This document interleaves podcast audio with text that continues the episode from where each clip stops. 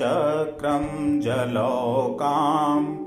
दधमृतघटं चारुदोर्भिश्चतुर्मी सूक्ष्मस्वच्छातिहृद्यांशुक् परिविलसन्मौलिमं भोजनेत्रम् कालाम्भोदोज्ज्वलाङ्गं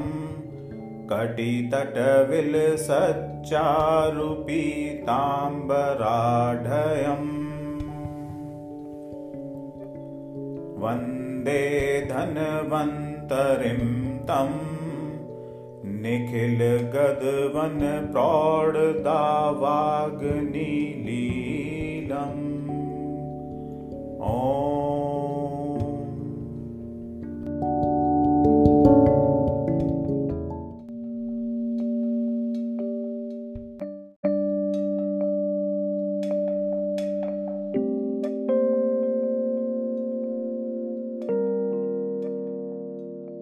ॐ नमो भगवते महासुदर्शनाय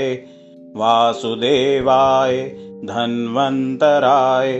अमृतकलशहस्ताय सर्वभयविनाशाय सर्वरोगनिवारणाय त्रिलोकपथाय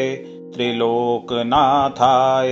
श्रीमहाविष्णुस्वरूपाय श्रीधन्वन्तरीस्वरूपाय श्री श्री श्री औषधचक्राय नारायणाय नमः